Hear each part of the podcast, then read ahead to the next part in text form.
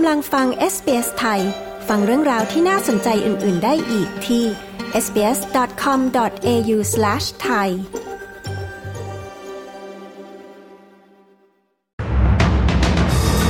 อัปเดตนักเรียนไทยติดเชื้อแบคทีเรียกินเนื้อ หลังเข้ารับผ่าตัดขา อาการตอบสนองดีขึ้น รัฐควีนสแลนด์อ่วมเตรียมเจอพายุไซโคลนอีกลูก หลังเผชิญน้ำท่วมจากไซโคลนแจสเปอร์เมื่อปลายปี คลื่นการอพยพข้ามรัฐไปยังบริสเบนดันราคาที่อยู่อาศัยสูงกว่าค่าเฉลี่ยในเมลเบิร์นติดตามสรุปข่าวรอบวันจาก SBS ไทย ประจำวันที่ 11 มกราคม 2567 กับกระผมวาริศช่วย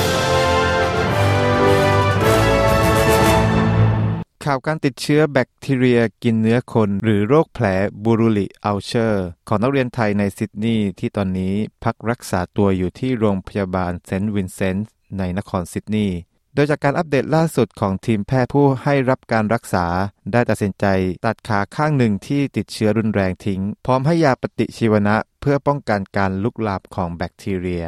ทางผู้สื่อข่าวของ SBS ไทยได้พูดคุยกับคุณบ๊อบ ซึ่งเป็นหัวหน้างานของนักเรียนไทยคนดังกล่าว บอกว่า ตอนนี้การผ่าตัดเป็นไปด้วยดี รวมถึงร่างกายมีการตอบสนองกับยามากขึ้น มีสัญญาณของเชื้อแบคทีเรียที่ลดลง ส่วนการระดมทุนเพื่อใช้ในการรักษานั้น ทางคุณบ๊อบได้อัปเดตข้อมูลเมื่อวันพุธที่ 10 ในช่วงเวลา 4 โมงเย็นว่า ตอนนี้ได้ทุนครบตามเป้าที่ตั้งไว้แล้ว และได้ทำการปิดการระดมทุนแล้ว ส่วนแบคทีเรียกินเนื้อคนหรือโรคแผลบูรูลิอัลเชอร์มีรายงานว่าเมื่อปี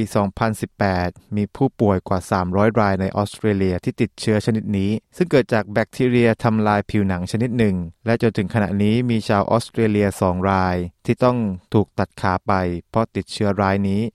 ซึ่งยังไม่รวมข้อมูลอย่างเป็นทางการในกรณีของนักเรียนไทยล่าสุด โดยศาสตราจารย์พอล จอห์นสันจากออสตินเฮลท์กล่าวว่า เป็นไปได้ว่าเชื้อแบคทีเรียที่ทำให้เกิดแผลชนิดนี้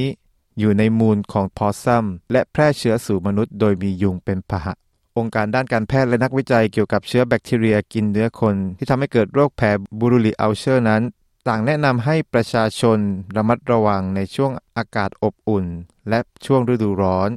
โดยขอให้ทุกคนป้องกันไม่ให้ยุงกัด และช่วยกำจัดแหล่งน้ำขังที่ยุงอาจจะวางไข่ รวมไปถึงการทำความสะอาดแผล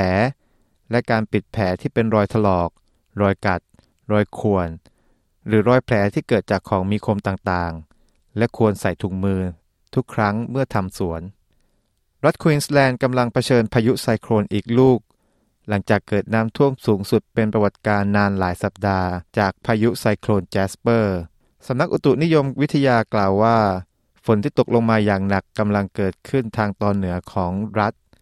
โดยคาดว่าจะมีร่องมรสุม และทำให้เกิดโอกาสเล็กน้อยที่จะทำให้เกิดพายุไซโคลนด้านสตีฟ ไมลส์มุขมนตรีของรัฐควีนสแลนด์และนายกแอนโทนี แอลบานีซี ได้ลงพื้นที่เยี่ยมผู้ประสบอุทกภัย พร้อมประกาศให้ทุนสนับสนุนเพิ่มเติม ในการนำไปใช้เพื่อการฟื้นฟูและเยียวยา นายแอนโทนี แอลบานีซีกล่าวว่าเหตุการณ์สภาพอากาศที่รุนแรง แสดงให้เห็นแล้วว่ารัฐบาลจำเป็นจะต้องให้ความสำคัญกับการเปลี่ยนแปลงสภาพภูมิอากาศอย่างจริงจังคลื่นการอพยพข้ามรัฐไปยังบริสเบนได้ผลักดันให้ราคาที่อยู่อาศัยโดยเฉลี่ยในเมืองหลวงของรัฐควีนสแลนด์นั้นสูงกว่าค่าเฉลี่ยในเมลเบิร์นข้อมูลจากเว็บไซต์ ด้านอสังหาริมทรัพย์ CoreLogic เปิดเผยว่าราคาบ้านโดยเฉลี่ยในบริสเบนตอนนี้เพิ่มขึ้นมากกว่าร้อยละ 50 นับตั้งแต่เดือนมีนาคม 2020 โดยที่เมลเบิร์นมีอัตราการเพิ่มขึ้นเพียง 11%ในช่วงเวลาเดียวกัน ผู้เชี่ยวชาญกล่าวว่าการย้ายถิ่นฐานไปยังบริสเบนแสดงให้เห็นถึงความต้องการที่จะมีรูปแบบหรือไลฟ์สไตล์ในการใช้ชีวิตที่ช้าลง หลังจากการล็อกดาวน์ยาวนานจากโควิด -19 รวมถึงรูปแบบการทำงานของคนยุคใหม่จำนวนมากที่สามารถทำงานผ่านจากที่บ้านได้ จึงเป็นเหตุผลที่ทำให้มีคนย้ายถิ่นฐานไปยังบริสเบนเพิ่มขึ้น หัวหน้าฝ่ายวิจัยของ c o l o g i c เอลิซาโอเวนกล่าวว่าที่อยู่อาศัยใหม่ในเมืองไม่สามารถตอบสนองความต้องการที่อยู่อาศัยที่เพิ่มขึ้นในบริสเบนได้ ด้านนายกรัฐมนตรีแอนโทนีอับบานิซี กล่าวว่ารัฐบาลมีแผนครอบคลุม เพื่อให้แน่ใจว่าอุปทานของที่อยู่อาศัยนั้นจะตรงกับความต้องการทั่วประเทศออสเตรเลีย ทั้งหมดนี้คือสรุปข่าวรอบวันจาก SBS ไทย ประจำวันที่ 11 มกราคม 2567 กับกระผม วาริศหนูช่วย